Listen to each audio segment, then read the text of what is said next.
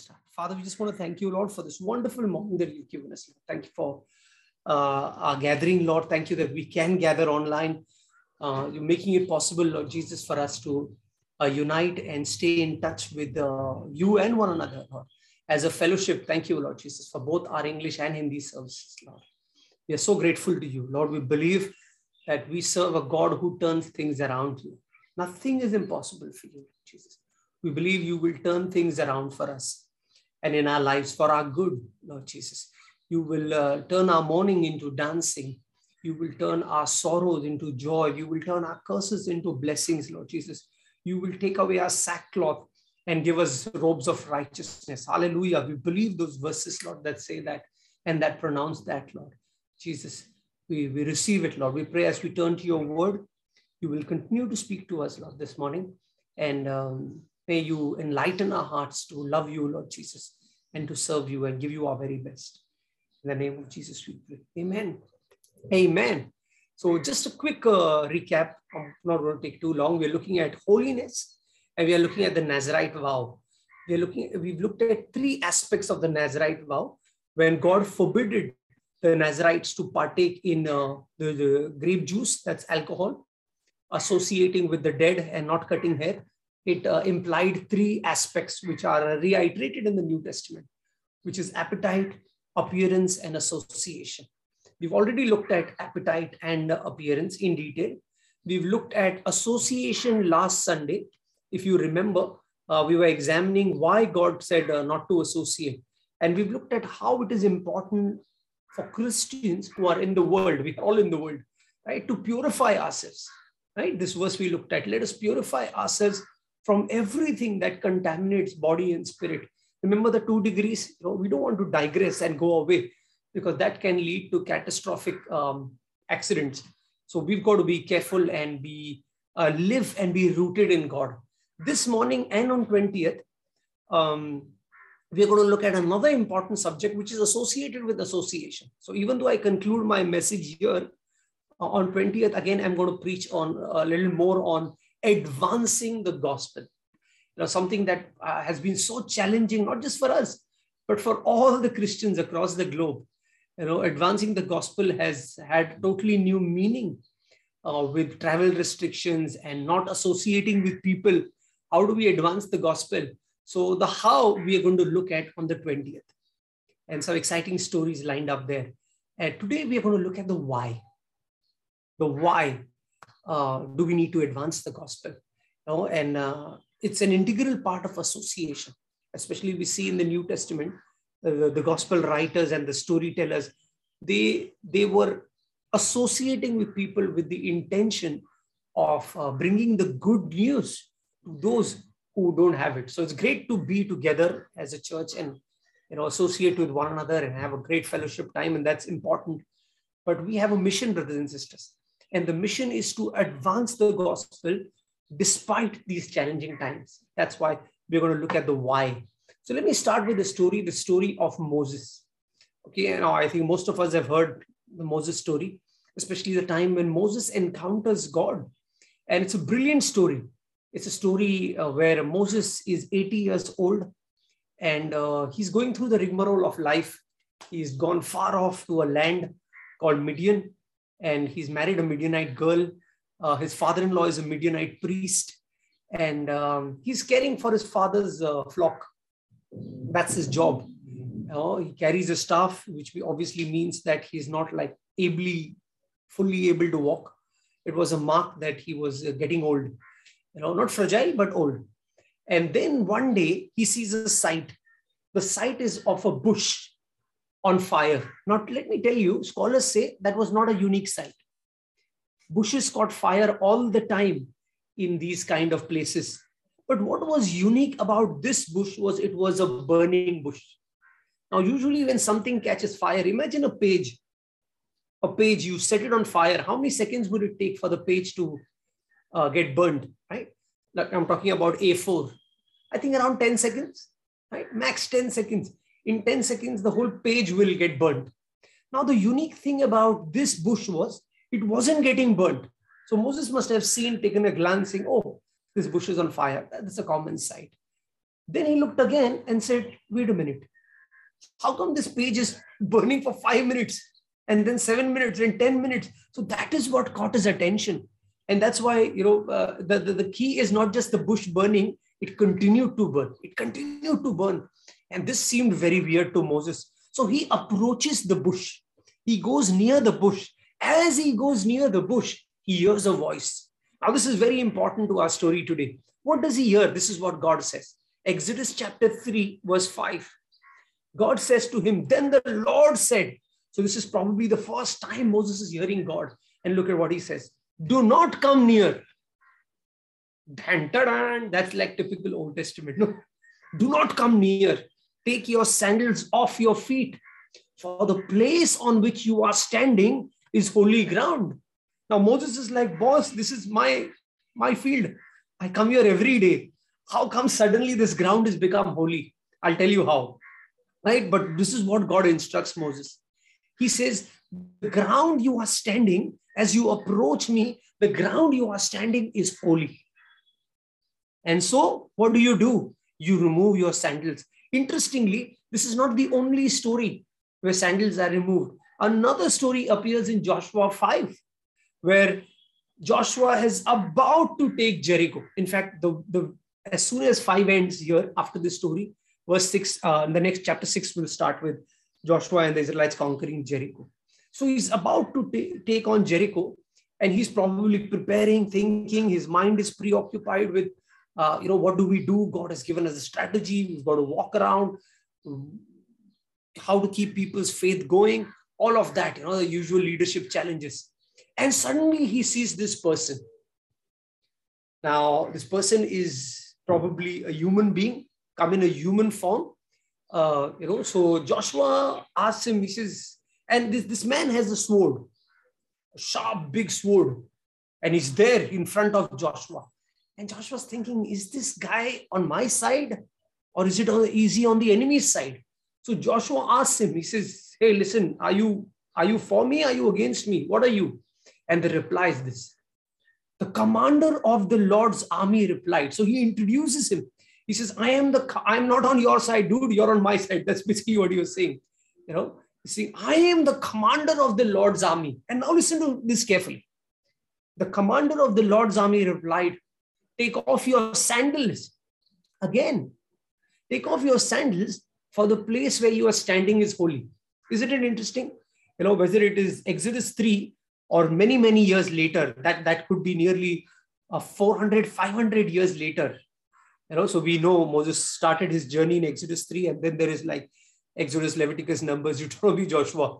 And so it's a lot of time has passed by, a lot of time. And it's like deja vu. And it, God comes again and he says, Hey, listen, two things you've got to do.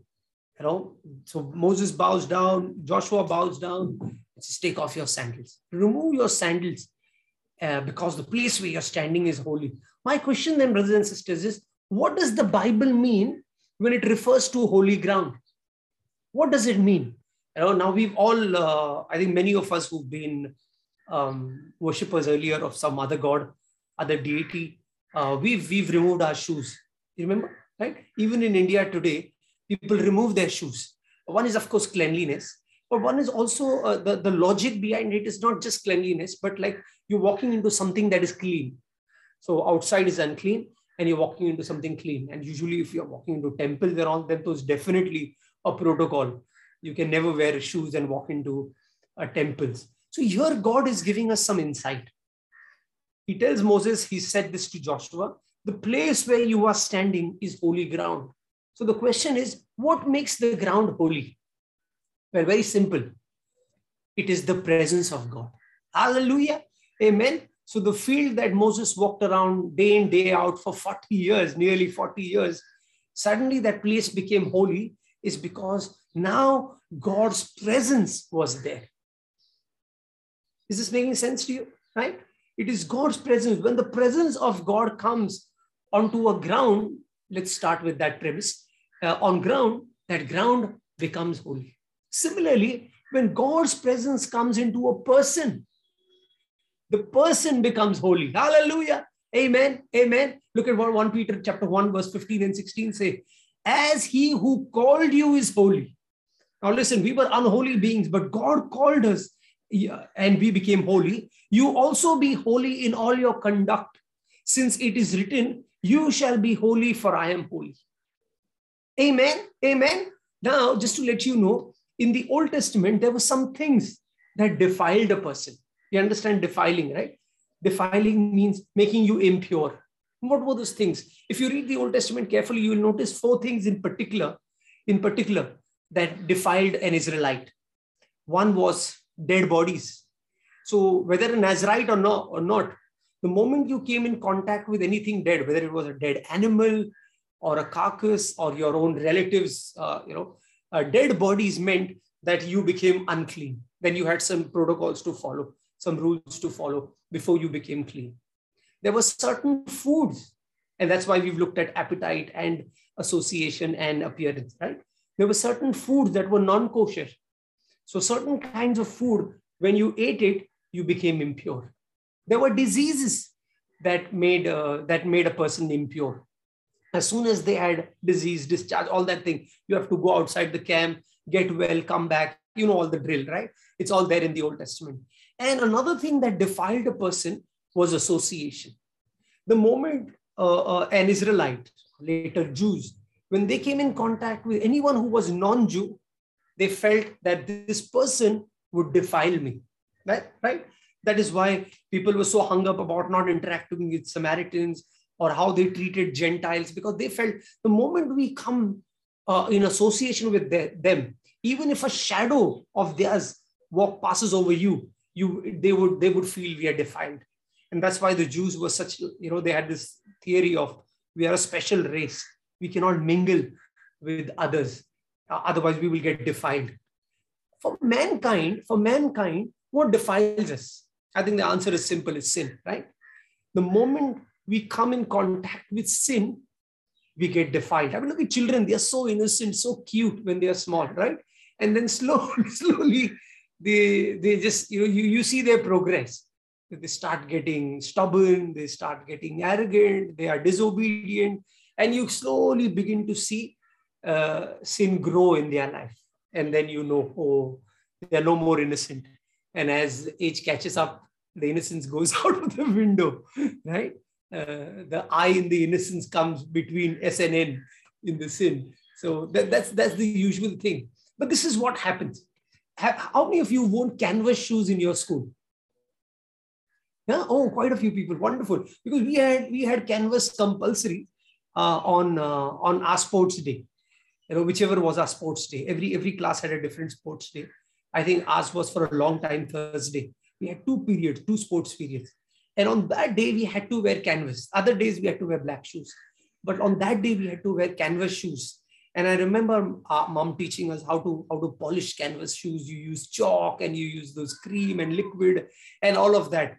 And the picture that you have in front of you, that's how it happened to me. So in the morning, the shoes looked like what it is appearing on your uh, left. And then this is how it was at the end of the day.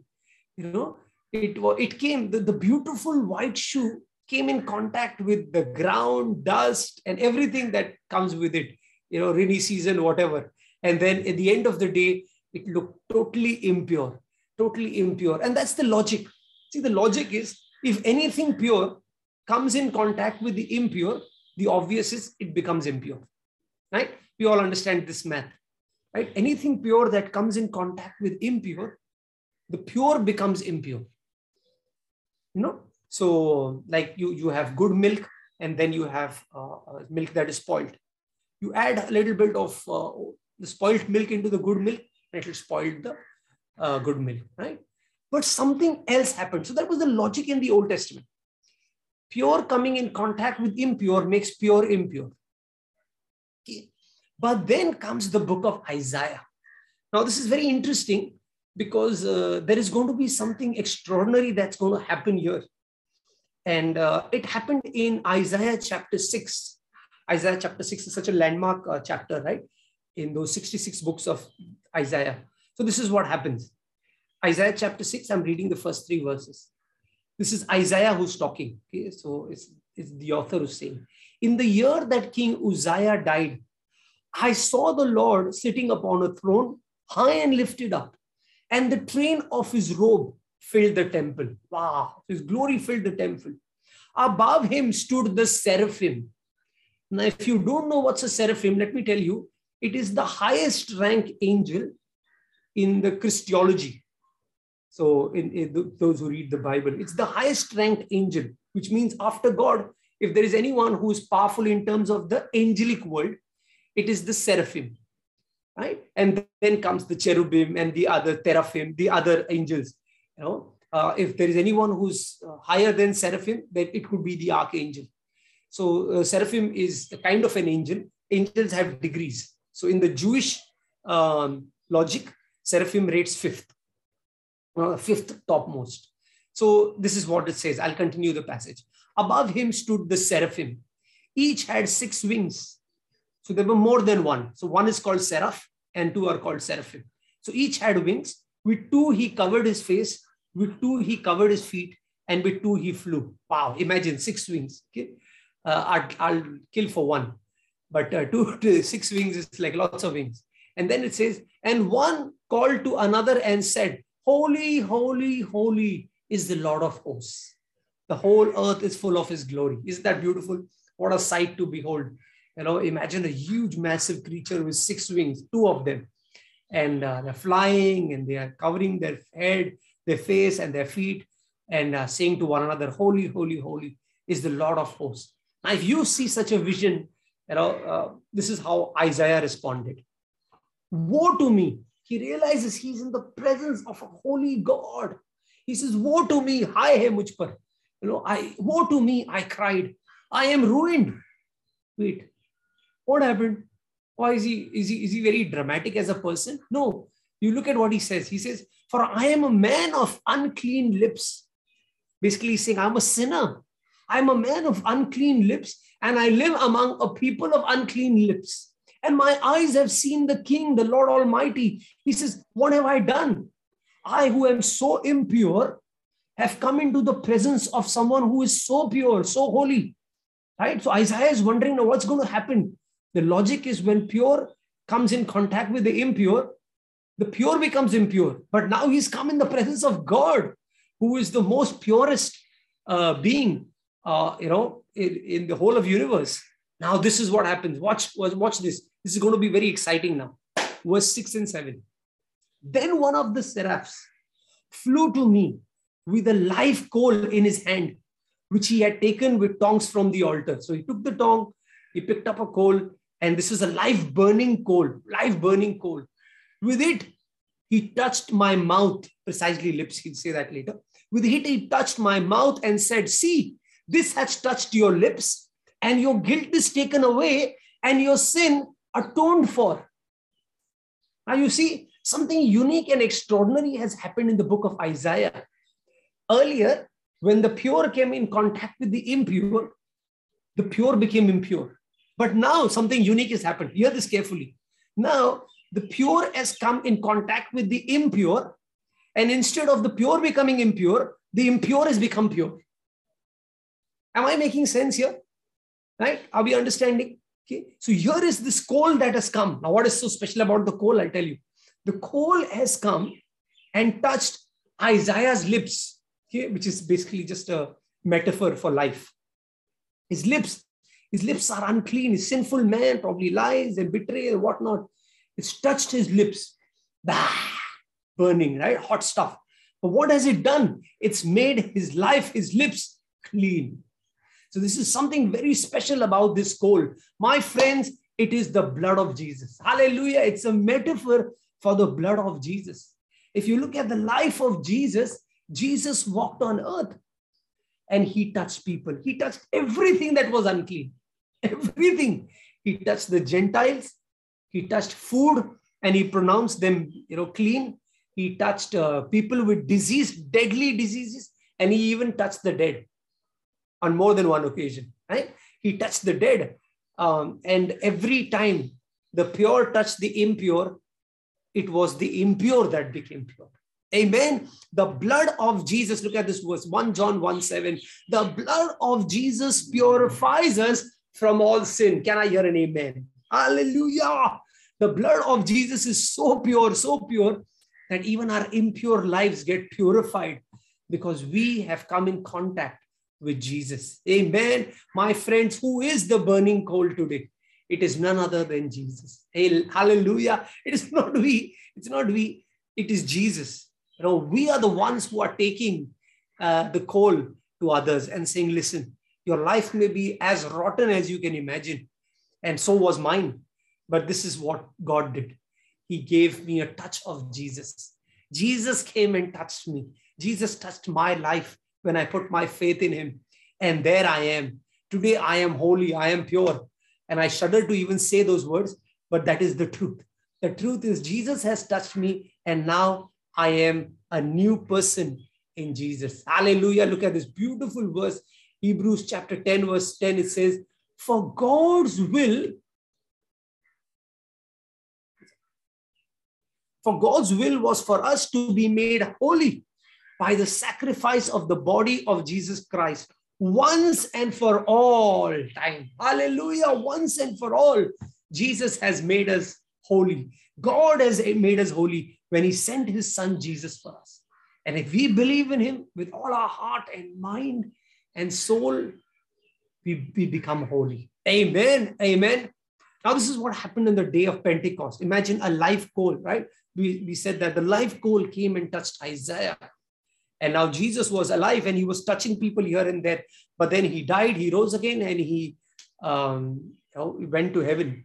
He ascended back to heaven. So there was the resurrection and the ascension. Then uh, a few days later, 40 to be precise, came the day of Pentecost. What happened on the day of Pentecost? Something like this happened, right?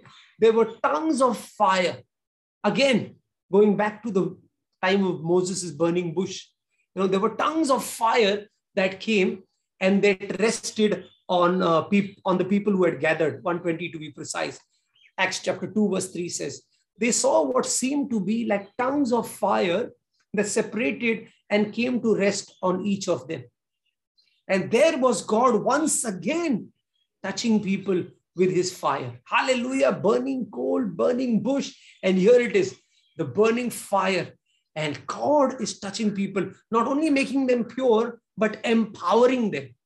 Empowering them. What? For what? For ministry. To go and spread the good news of Jesus. And that is exactly what they did. They were not meant to have tongues of fire. Please take a selfie and I'm going to upload this image on Instagram and say, Have you seen this? This is not a trick. I tried. No, this is not some hack. This is real. I've got tongues of fire. Watch it, watch it. Whoa, whoa, whoa, whoa. No, no, no. They were meant to be, they, they were anointed by God. Hallelujah. And empowered by God to go ahead and spread the good news. My friends, here is the burning coal. Who is the burning coal today? It is Jesus. But we are the seraphs and we take this coal in a tongue or in your hand, whatever, we take it through the gospel. As we continue to share the gospel with people, brothers and sisters, we will look at more of the how on the 20th, but understand God has chosen us even in this season. God has chosen us. He's not sending the seraphs now to come and you know touch people's lives with cold. He's given us this responsibility now.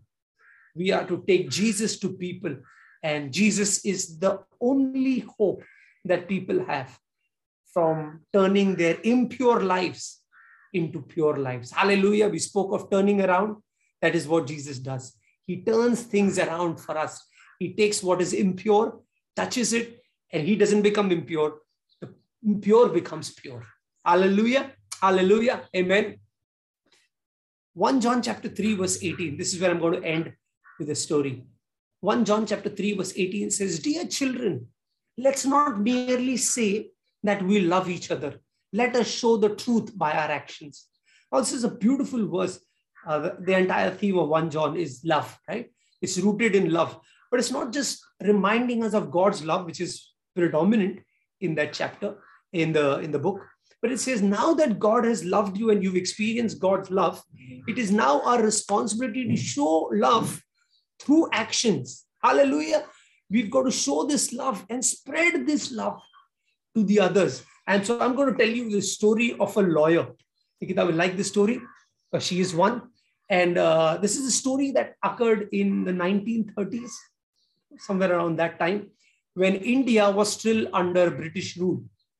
And uh, what the British had done, one, one good thing in India was the railways. Of course, they did it for their own selfish means, but it served us well.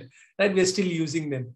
And uh, these were these were trains that uh, traveled across India. And so it so happened that uh, what was uh, again history tells us this is something uh, that's not very exciting news, but you know the train would stop at a station only if a Britisher had to climb in or get down. If there was no Britisher alighting or boarding, the train would become slow, but it would not stop. The engine driver felt, you know, this is different ways of colonial uh, mindset, you know. So that, that, you know how they are. So yeah, how they were in those days. So it was just a colonial mindset to just tell you once again, remind you that you're a slave. Why do I stop for you? you know, so if there is a Britisher getting down, fine, the train halts and they get down or they board. But if they were not, they just go slow and you want to get in, you get in, or who cares? So what would happen is as soon as, so there was this one train that was passing by, there was this lawyer with many, many other people who were waiting to get on, on the train. Now it so happened that in the rush, because the train was in motion, it was moving, this lawyer's shoe fell off. So one shoe. As soon as he got in, his one shoe fell off in the tracks, you know, between the tracks. And what does he do? He quickly removed his other shoe and threw it between the tracks. Now, there was a man who was watching him and he said, Hey, what have you just done, idiot? Shoes are so costly. You know, I mean, you know, most Indians were barefoot, uh, barefooted in those days. Very few wore sandals, and shoes was a luxury. It was actually a luxury. You know, the, only the Britishers and the elite wore it. So, the, so this man who was the onlooker said to this lawyer, he said, What have you done? Why have you thrown away the shoe? And the response of the lawyer was very interesting. He said, You know what? I can't wear one shoe. I can't wear that one shoe. In fact, if I keep this shoe, it will keep bothering me. I'll keep thinking about it. I'll keep thinking about my loss. But imagine if that one shoe that fell, if someone found it, he also can't do anything with that one shoe. So the reason I threw the second is because I can't get down now and pick that one. But I hope that the one who finds the lost shoe will also find the second shoe and he will be blessed. This was the theory of this man. Today we know this man as Mohandas Karamchand Gandhi, Mahatma Gandhi. This was Gandhi's story. This is Gandhi's train story. His story in South Africa is more famous. This is a lesser known story, but it's a beautiful story, brothers and sisters. And what it does teach you about the man and his philosophy is his heart of giving. Brothers and sisters, God has called us to give. Amen. When we spread the good news, when you share Jesus with someone, understand it's an opportunity to give. And the biblical principle of giving is it is more blessed to give than to receive.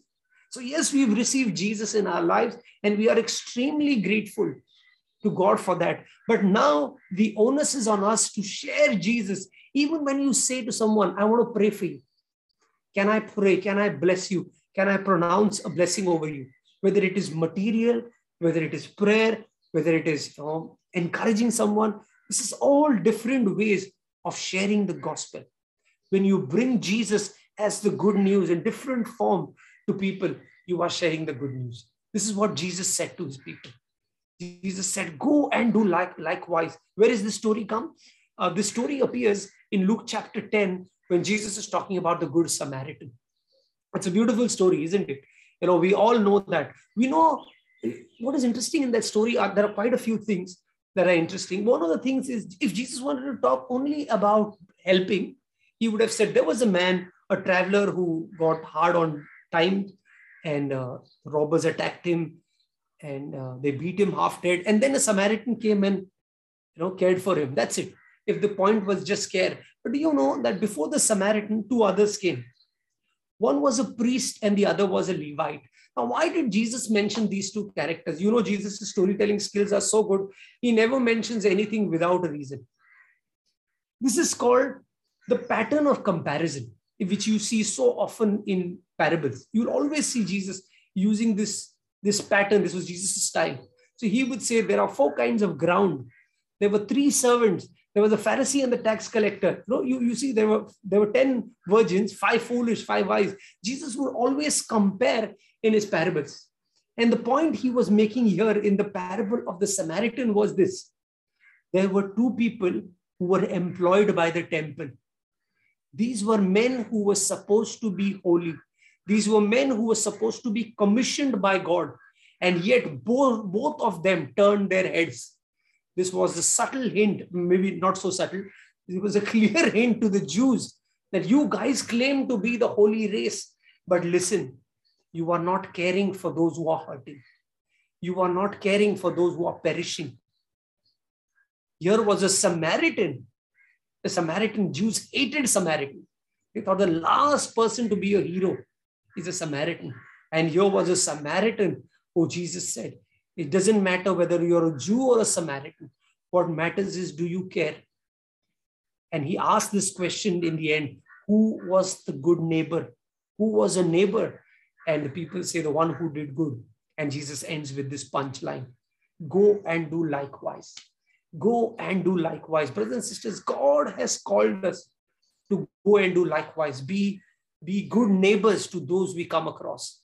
We are living in times where people are hurting, they are in pain. But God wants us to go and do likewise, just as the Samaritan did. So go and help a person, uh, pray for him, if possible, provide any physical support and heal them. And that is how we will glorify God and fulfill the second greatest commandment. Can I hear an amen? Amen. Uh, with this, I conclude my Nazarite uh, word. And I pray that all these three, I hope you will remember appetite, association, and appearance. This is what God wants us to live lives that are holy. And uh, remember, you are pure. And when you come in contact with someone who's impure, you don't become impure. They become pure. Why? Because we have Jesus to offer them. Hallelujah. And it is Jesus who cleanses lives. We will see more on the how on the 20th. Come, let's pray. Pray for yourself, brothers and sisters. Pray that God will use you to turn around things in people's lives. It'll be our prayer, it'll be our efforts, it'll be the way we reach out to people that they will say, Thank you, Lord, for the seraph who's come. You are like an angel to them, right? And you will offer them life goal, which is Jesus. Father, we thank you. We thank you, Lord Jesus, uh, that you came to this earth. Father, we thank you for sending your son. You so loved us that you sent your only son so that we may believe in him and have eternal life. Thank you that we may believe in him and not perish. Thank you, Lord Jesus, for what you've done for us, Lord. You came in the midst of we who were impure, we who were sinners, Lord, and you died for us. You shed your blood and that purifies us today. We thank you for this good news that we've come to know and understand. Lord, we pray that we will not just rejoice in this good news, we will, but we pray that we will do more, Lord. We will spread this good news with others. Help us, Lord Jesus. Give us opportunities, even in the coming week, Lord, with friends, family, uh, colleagues, um, strangers, relatives. Lord, we pray, help us to share the good news of Jesus with them, whether they receive it or not, a secondary, Lord. But I pray that you would use us as seraphs to take this life goal and offer to them. That here is an opportunity for them to transform and turn around their messed up, sinful lives and live holy and joyful lives in you. We pray this in your precious name, Lord. Use us as instruments for your glory. We pray. Amen. Amen. Amen.